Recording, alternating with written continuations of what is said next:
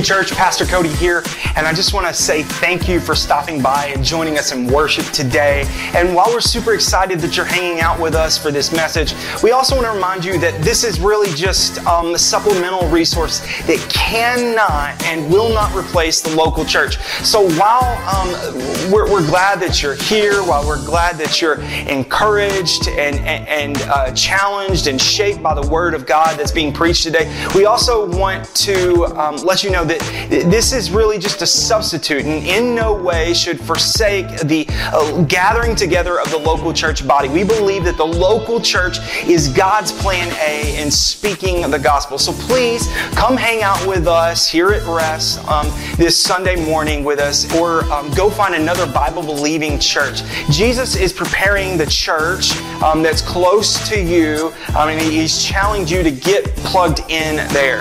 Um, Jesus loves the church, and we love Jesus, and we believe that we can love Jesus better by being locally connected and serving her well. So um, just jump right in with us, and we're glad you're here.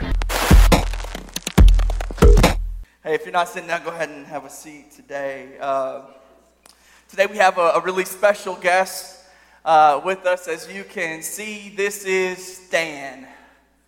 Stan, everybody say, hey, Stan. And stand what he's going to stand for this morning is he's going to serve as a visual representation for you and for me, uh, our bony companion. He's going to remind us this morning that in Christ, you and I, we're not who we used to be.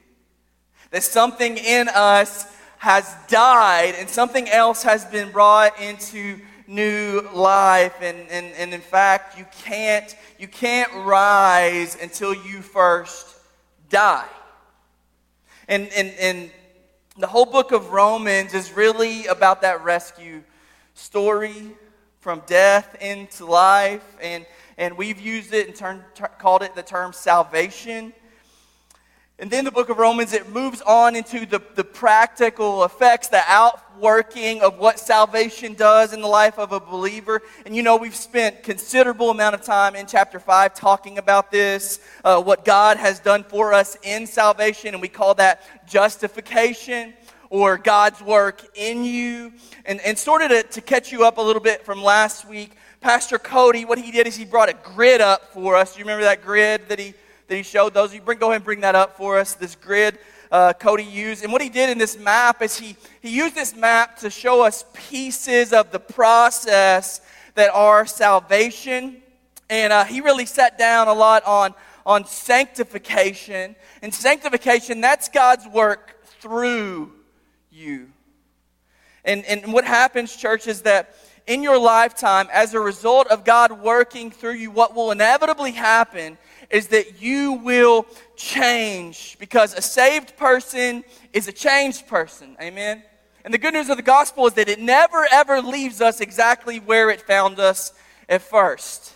And so uh, last week, Pastor Cody, he started to talk about and open up the lid on this conversation for how you and I, how we can break free from the grip of sin in our lives. And this morning, the Apostle Paul, he has something else he wants to stir in us about this change that's happening that we need to know about our former identity in old man Stan in his snapback, evidently, also. Uh, he wants us to know something about our old identity and our new identity in Christ so that we can become the people God has created us to be. So if you have your Bible, go with me this morning to Romans chapter 6. That's where we're going to sit down at. So you can pull out your phone if you have a phone. I think something amazing happens when our eyes connect with the scripture. So there may be a Bible in front of you this morning. Just open up your Bible, go to Romans chapter 6. And this is week 41. This is the resurrection makes it real. It's united to Christ. And we'll read verses 5 through 7 together. Um, if you're there, say, Got it. Uh, if you need just a minute longer, say, Hold on, Stan. All right, I got you, man. I got you. Oh, wait just a second. Romans 6, we're going to read 5 through 7 together. Do you love Jesus Rest Church? Are you ready to study His Word this morning? Amen. This is the Word of God. It says, For if we have been united with Him, Jesus, in a death like His, we shall certainly be united with Him in a resurrection like His. We know that our old self, That Stan, he was crucified with him uh, in, in order that the body of sin might be brought back to nothing, so that we would no longer be enslaved to sin, for one who has died has been set free. Hey, Caleb, bring, bring Cody's uh, uh, salvation matrix back up for us just, to, just for a second.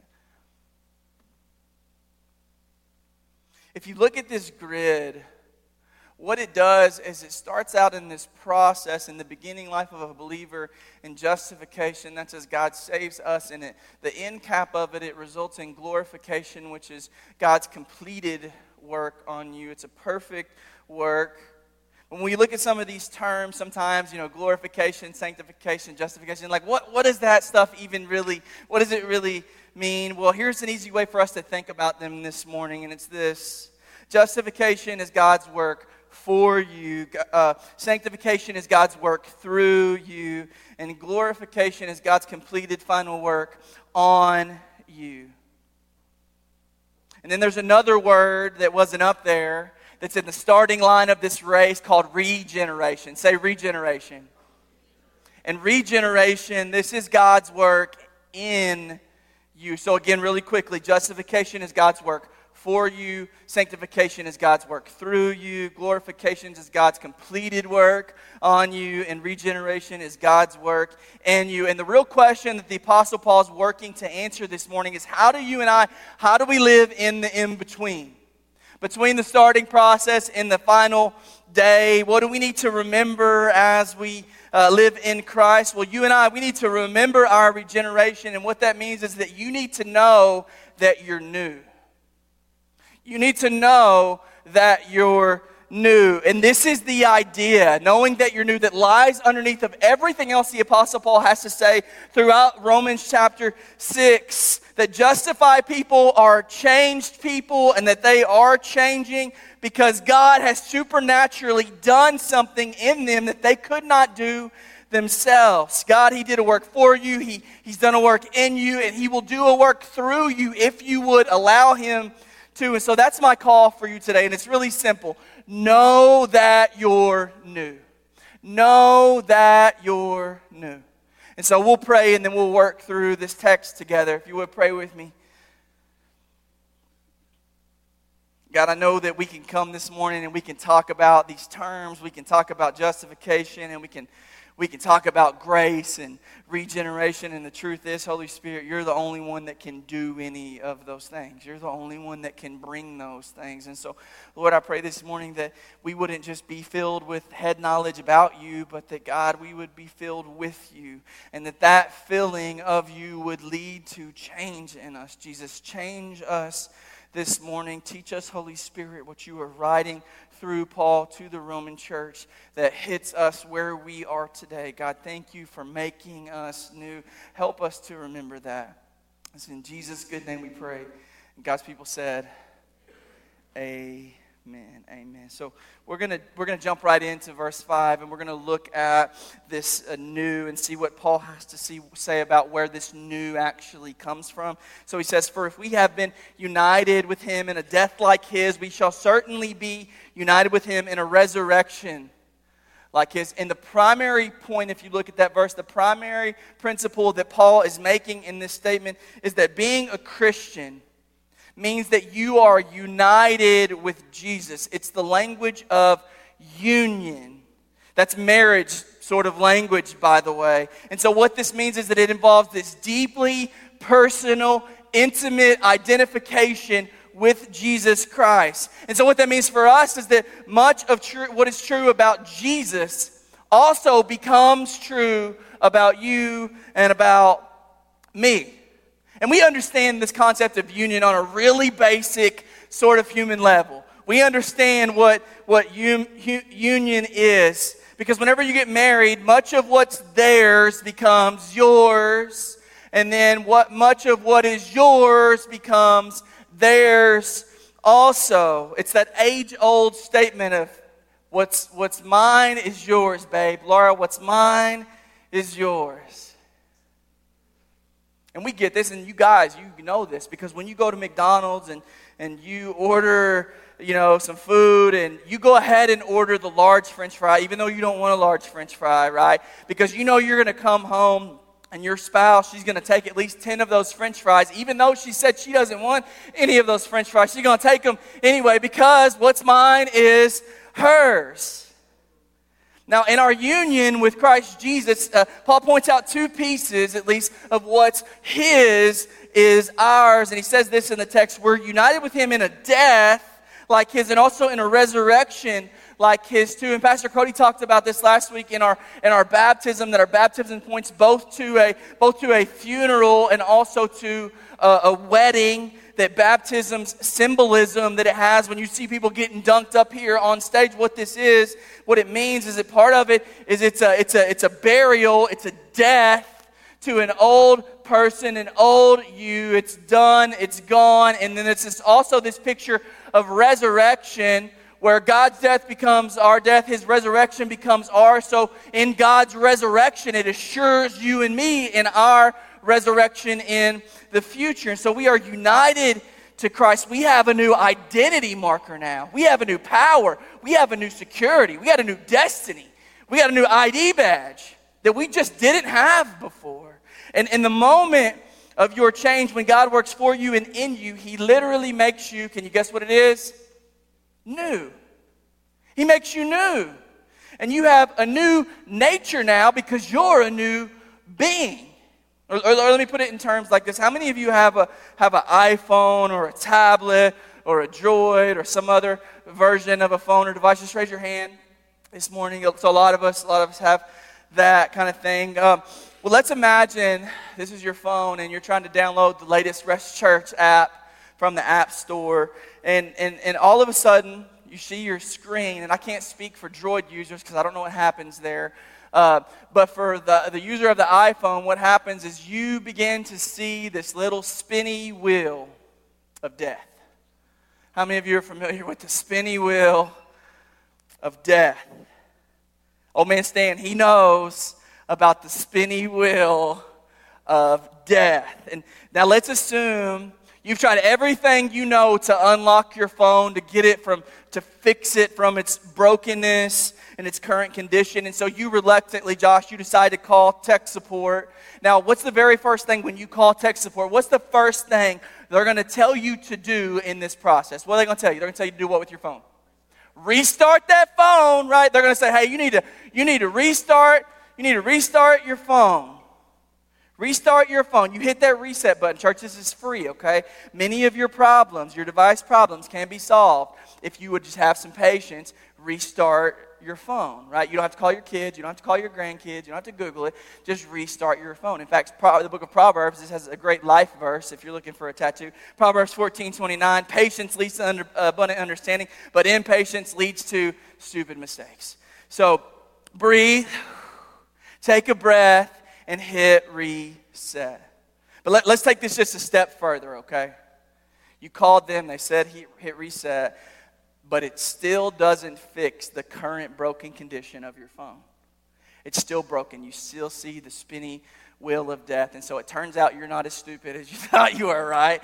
So they can't, you take it into the store, whatever store it is, T-Mobile, uh, Verizon, AT&T, whatever, and you go, here you go. They try to work on it, and it turns out they can't fix it either. They can't fix the brokenness of your phone. And so, what, what they do, because you have Apple Care or you got insurance or whatever, the solution they give you is they don't fix your broken phone. They fix your broken phone by giving you a brand new cell phone.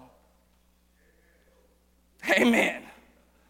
This is part of what the Apostle Paul is talking about when he says we're united in death and resurrection with Jesus to know that you're new because new isn't something we can do ourselves.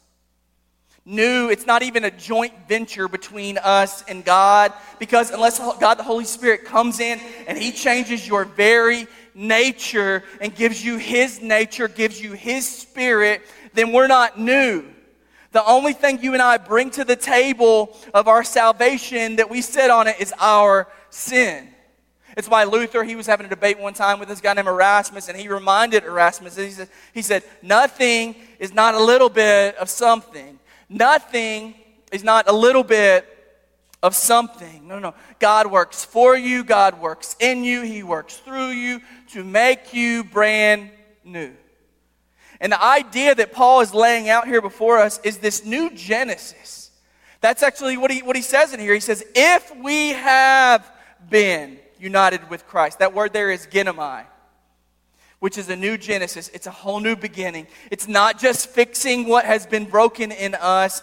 This is a, a, new thing. This is a second to the original. This is one and two, and the two are not the same. It's a totally new person standing against a person who has died. And to that you might go, well, hey, that sounds great. You know, that sounds his his life is my life, his death is my death but you know i'm not i'm not i'm not dead yet. So really what does this have to do with me? Well if you're a christian you are dead. You are spiritually you are, are, are spiritually have been made in death. You are dead to sin but made alive in christ. And paul says this in part a of verse 5 for if we have been united with him in a death like him. And the real reason that this matters so much is that because in that death, or prior to your death, not physical but spiritual, prior to God's initial change in you, sin, it's the only roadmap of your life. Sin is the only option on the table for you to work from. And so, in a spiritual sense, when we get regenerated, when we were regenerated actually, we also spiritually died with Christ at Calvary. And when he went to the cross, he didn't go for himself, but he went for his sheep and their brokenness. And so, at the cross of Christ, he did a work for us on it that you and I could not do for ourselves. He was carrying in his death our sin, and so it's his death that becomes our death. And so, church, what do dead people do? What are they really good at doing? Nothing, right? Dead people don't do anything. And that's the relationship, the control, the power of sin has over you now if you're in Christ because it's lost the dominant hold it once had in your life. And so, what I want you to remember about your new, the first part of this, this death part, is that the funeral, it had a burial. And so, it doesn't make sense for us to go back to an old way of life. This is dead. And so, stop being a gravedigger. And, and just really quick on this, let me say, like, sometimes we do this to ourselves and, and our own self condemnation, self speak. Sometimes other people want to do this in our lives and they want to use a shovel as, as bitterness and go and dig up the past. And so they'll go, hey, hey, you know what? You, you used to go here, you used to say this, or she used to be like this, or, or make this list of whatever it is. And what I'm saying is, it's dead, so let it be dead in Christ you don't have to be haunted by who you were. No, no, no. You can instead be happy about who you are now becoming. Know that you're new. And it's from this new, it's from that point of view that we look forward. The Apostle Paul says in verse 5 For if we've been united with him in a death like his, we shall certainly be united with him in a resurrection like his. We shall certainly be Tell your neighbor, church, say it's certain. It's certain. Say it with some conviction. It's certain. Put on your preacher voice for a second. It's certain, man. Man, this is some exciting news because I can, I can tell you, like, I can count on my right hand the things in this life that are guaranteed that actually come to pass, right?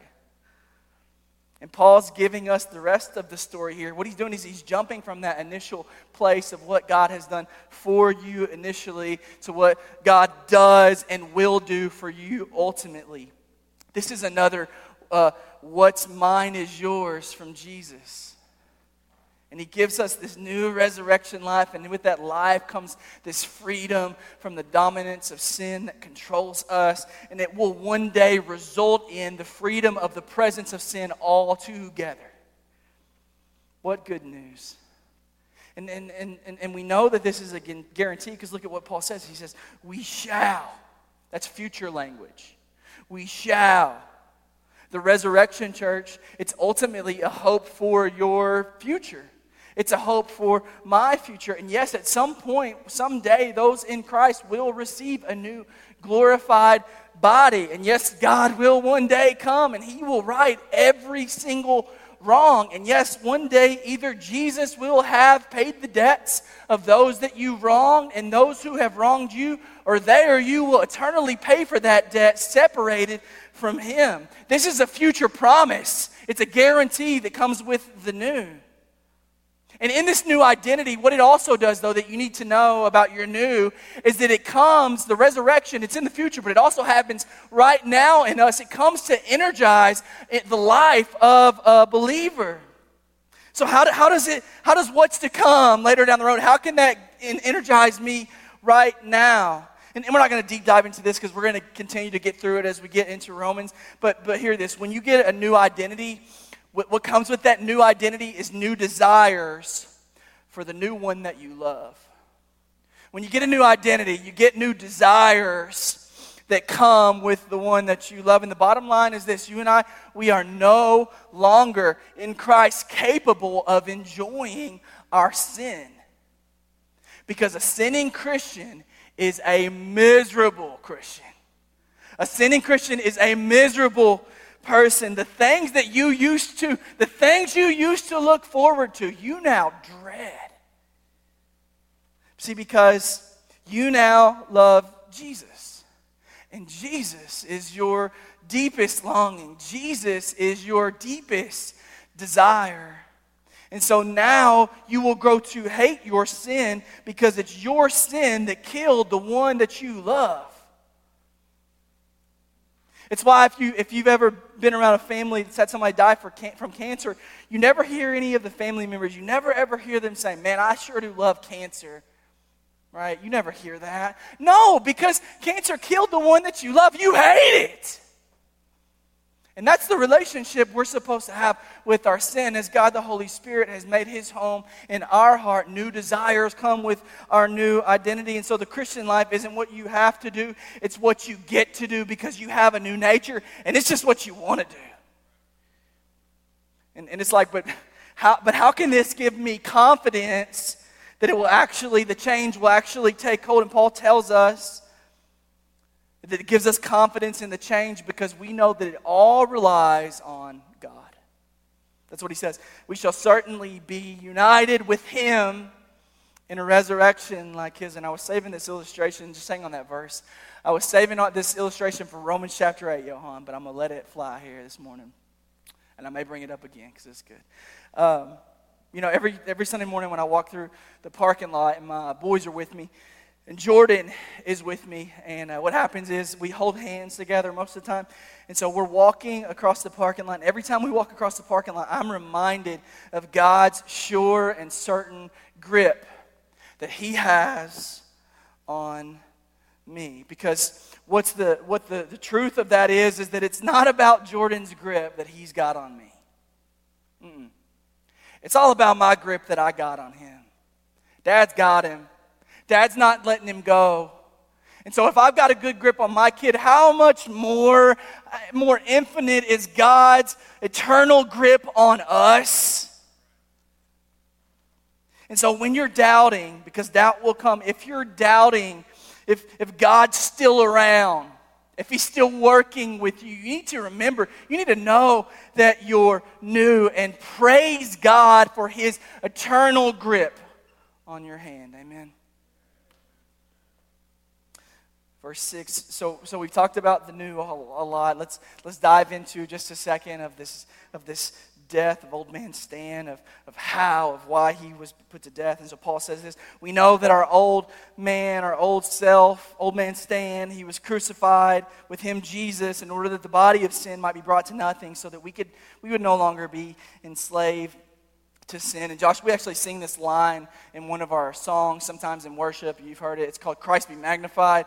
And the line says, If the cross brings transformation, then I'll be crucified with you, which sounds super weird if you don't know the context, right? Like if you're walking in as an unbeliever you're like, I don't know, what is this? This is weird people here, right? Like, I don't know what's going on.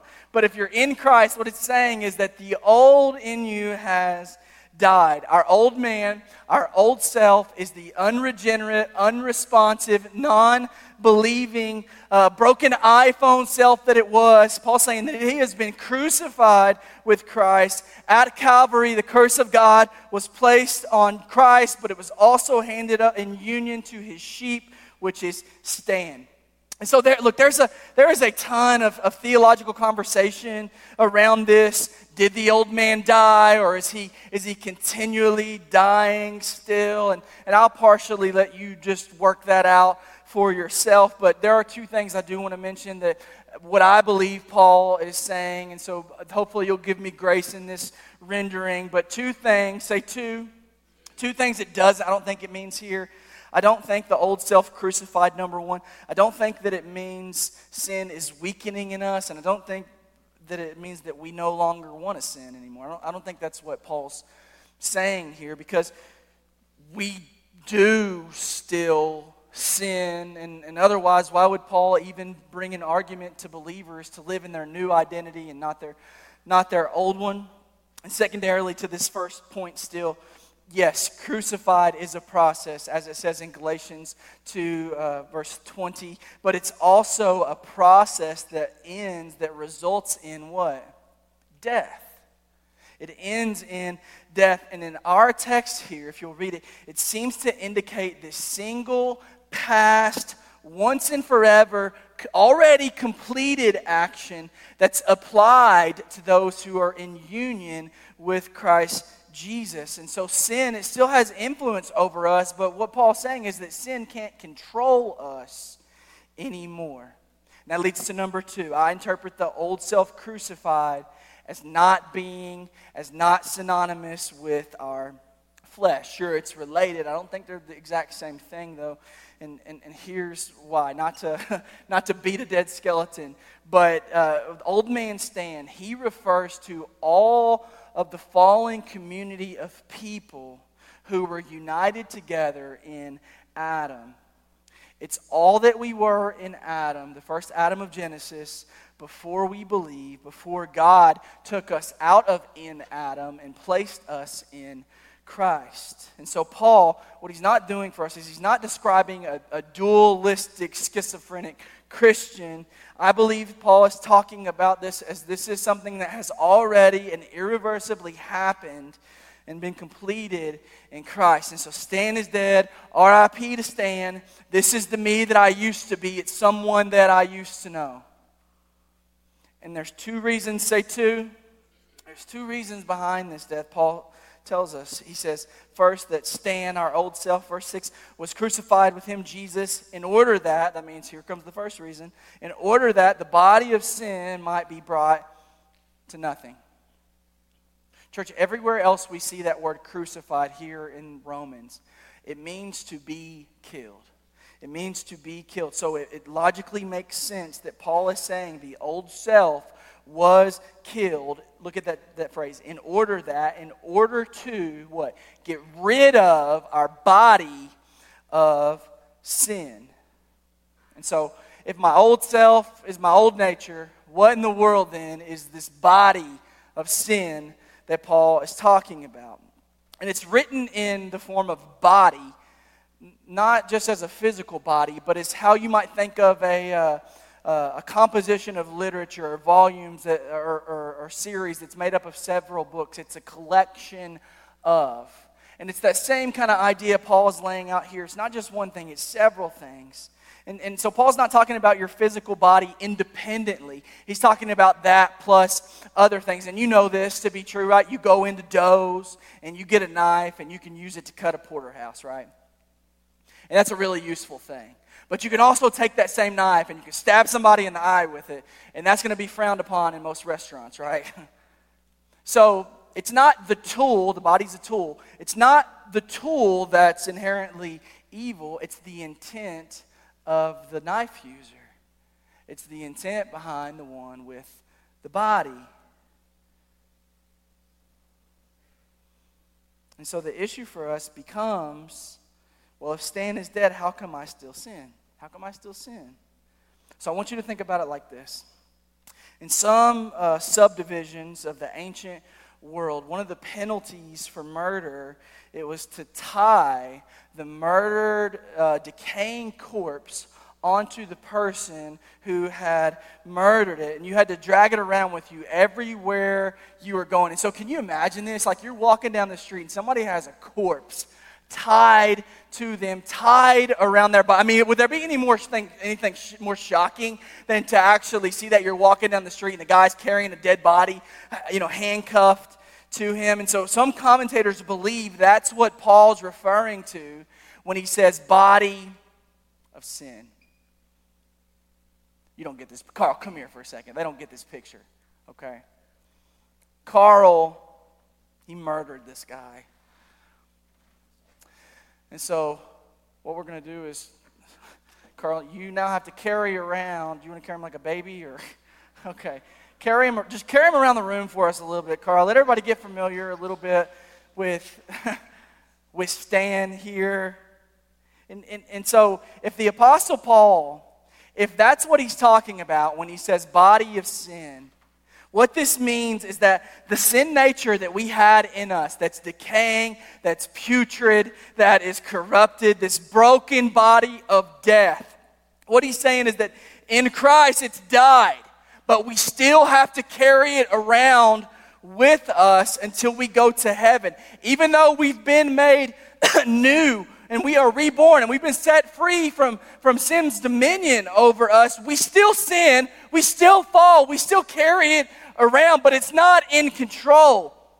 And because God's completed work on you is not finished yet, this doesn't mean that you aren't unchanged. We are changed. The old man's dead, and our body of death is dying daily, and it dies by inches sometimes, day by day, moment by moment. But also, those of you who have been raised with Christ, you are being strengthened moment by moment, day by day, as God works in you. Carl, you can lay Stan down. Thank you. Let's give Carl a, a, a round of, or hang him back up for me this morning. Yeah.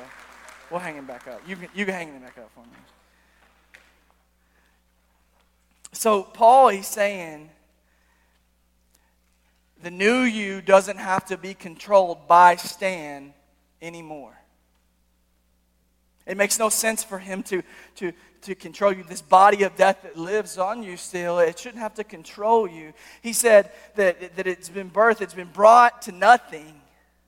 And so, what's so amazing about this is that previously you were a slave. You were a slave to your sin. That was your master. But now, in Christ, through the resurrection, through his death being your death, his life being your life, now, now you're not a slave anymore. You're a son of God.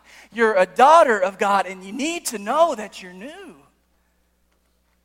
It's freedom. Say freedom it's freedom that Paul is pointing us to. The end of 6 into 7, he says, We know that our old self was crucified with him, Jesus, in order that the body of sin might be brought to nothing. So that, here's reason number two Stan had to die. It's like Earl had to die, right? This is number two why Stan had to die. So that we would no longer be enslaved to sin. For one who has died has what? Been set free from sin. The one who has died has been set free from sin. In the verse before that, so we are no longer enslaved to that because of the one, Jesus, who has died. There's this guy, his name's Augustine, and he was an early influencer of, of the church. And around this conversation, he would talk about it from time to time, and he used this metaphor in the sense uh, from Romans 6 here of he used the picture of Satan riding a horse. Bring that horse up for me. So he uses metaphor of Satan riding a horse to describe this master slave relationship that exists. And, he, and listen, just listen to what he said. You can leave the horse up there. Prior to the, our conversion, we, the horse, have one rider, Satan. He has the bit in our teeth. He is in control of the reins. When he turns our head in a certain direction, that's the direction we go. When he says, Whoa, we stop. And when he says, Giddy up, we go faster because he is our master. We are his slave in Stan, church, that's where we were. Now, Augustine, he goes, he goes on to say that, that once we're converted, once we're regenerated, once we're made new, by the power of God the Holy Spirit, it's not as if Satan is just sent back to the stables so that the only one, you know, riding us now is Jesus, but that Satan, he gives up those reins reluctantly and that he will do everything he can do to get that bit right back into your mouth. Because Satan hates to lose a slave. He hates to lose a slave. And so, you and I, we must fight against the temptation of the evil one and the body of sin that we carry around daily, every single moment, throughout our whole life. And the good news for us in this church is that, but you and I, we've been given a helper. A helper who lives inside of us, who is the Holy Spirit. As He comes to live in you, you are not perfect, but you are new. You are not perfect, but you are new. And when God is finished with you on that final day, yeah, you're going to be perfect that day. But right now, with your new, it comes with a new desire, a new identity. You got a new master. That's why 2 Corinthians 5 17, it tells us, it says, Therefore, if anyone is in Christ, he's new. He's a new creation. Behold, that the old has passed away and the new has come and this crazy, crazy thing happens, church. Whenever you get closer to Jesus, whenever you slide closer and closer to Jesus in your walk with Him, the further away sometimes you feel like you are. The closer you move to Jesus, the further away you feel like you are sometimes. And so the closer you get to Jesus, scooting next to Him, the more aware you become of your sin. The closer that you get to Jesus, scooting next to him, the more accurate self assessment you have about yourself in the Spirit. Because as the more you get closer to Jesus, the more you realize, man, I am really not like Jesus. And, and I don't share that to discourage you. I share that actually to encourage you because Philippians 1 6 says this He who began a good work in you will bring it to completion. In this life, you won't be perfect, but as a Christian, you should make progress. And this should encourage you because one has come and already passed this test. The verse, the verse 7 there, the Greek literally says, the one dying. And so, this one church, this one who has died, who is this? Who is this one? You can Sunday school answer Jesus, right? This is Jesus. The one who has died, Jesus, he's been vindicated. He's been justified. He's been set free from the grip of our sin, and it's proved in the resurrection. This is the best. This is the best. What's yours is mine from Jesus that Paul's told us yet. Because the only way for you and I to be rescued from sin is that the cost of sin be paid. And it has to be paid either by the sinner themselves or it has to be paid by the God uh, given substitute, the God ordained substitute. And so there's no escape from this. It has to be paid. And so what I'm getting at is you can't, you can't rise until you first die. And then it's only those who have risen that can conquer their sin. How many of you have heard of uh, Stockholm Syndrome? A few of us here and there. Stockholm Syndrome. So in, in 1973, there was this, there was this bank rob, robbery that happened in, in Stockholm, Sweden. And, and during a particular crime that happened there, the bank employees that were at the bank, they were held captive in the bank vault for five days while their captors, they were in negotiations with the police department. And during the standoff, between the police and the robbers, this really, really strange phenomenon happened inside of this bank. The victims became emotionally attached to their captors. So much so that even when the government tried to send in reinforcements to save them, they rejected their help and chose to remain captives instead of going free. And it actually went so far as that whenever they were set free, um, that, that they went back and defended the, the people who had taken them captive, and they defended the motives for which they'd abducted them. And so the victims, they fell in love with their jailers and they didn't want to be set free. And we look at that story and we're like, well, that seems crazy, right? Those people are, are dumb. I don't know why anybody would ever do something like that. And I'm just like, well, be careful in your assessment of that story because the Apostle Paul is prodding us in the same way. He's going, How can those who have been set free from their sin still desire to live in its prison? Maybe they've forgotten and they need to remember to know that they're new. As we bow our heads this morning, it's not a magical thing, it's just a way for us to say, Holy Spirit, what would you speak to me? What are you, what are you prodding in me this morning through Romans? I want you to know this morning that whenever a non Christian, whenever a non Christian sins, you should not get mad at them. You shouldn't get mad at them because all they're doing is acting in their nature. They are acting in accordance with their identity. They are acting in old man Stan. And so, really, why would they not sin? It is who they are. But whenever someone who has been united with Christ Jesus in union with Him, when they are united, everything about them changes. Their nature changes. they get new desires. This is a new you. And so when a Christian sins or lives in sin, they are acting against their very own identity. And so, why do we sin in those moments? Because at least in that moment, I've had a spiritual amnesia and I've forgotten who I am. I've forgotten that I've been made new. You believer this morning, it is virtually certain that you will continue to struggle with sin for the rest of your life on this planet. There, there is so much weakness left in me, and there is so much weakness left in you. And we are bombarded by a plethora of opportunities to sin all of the time, to live in this body of death. Our, our comfort level is in the graveyard. However, the God who has uh, died his death and risen in resurrection has given you a new power and a new grace to resist the temptation to fight that body of death. And so, even though you might still sin from time to time, you need to know that you're new.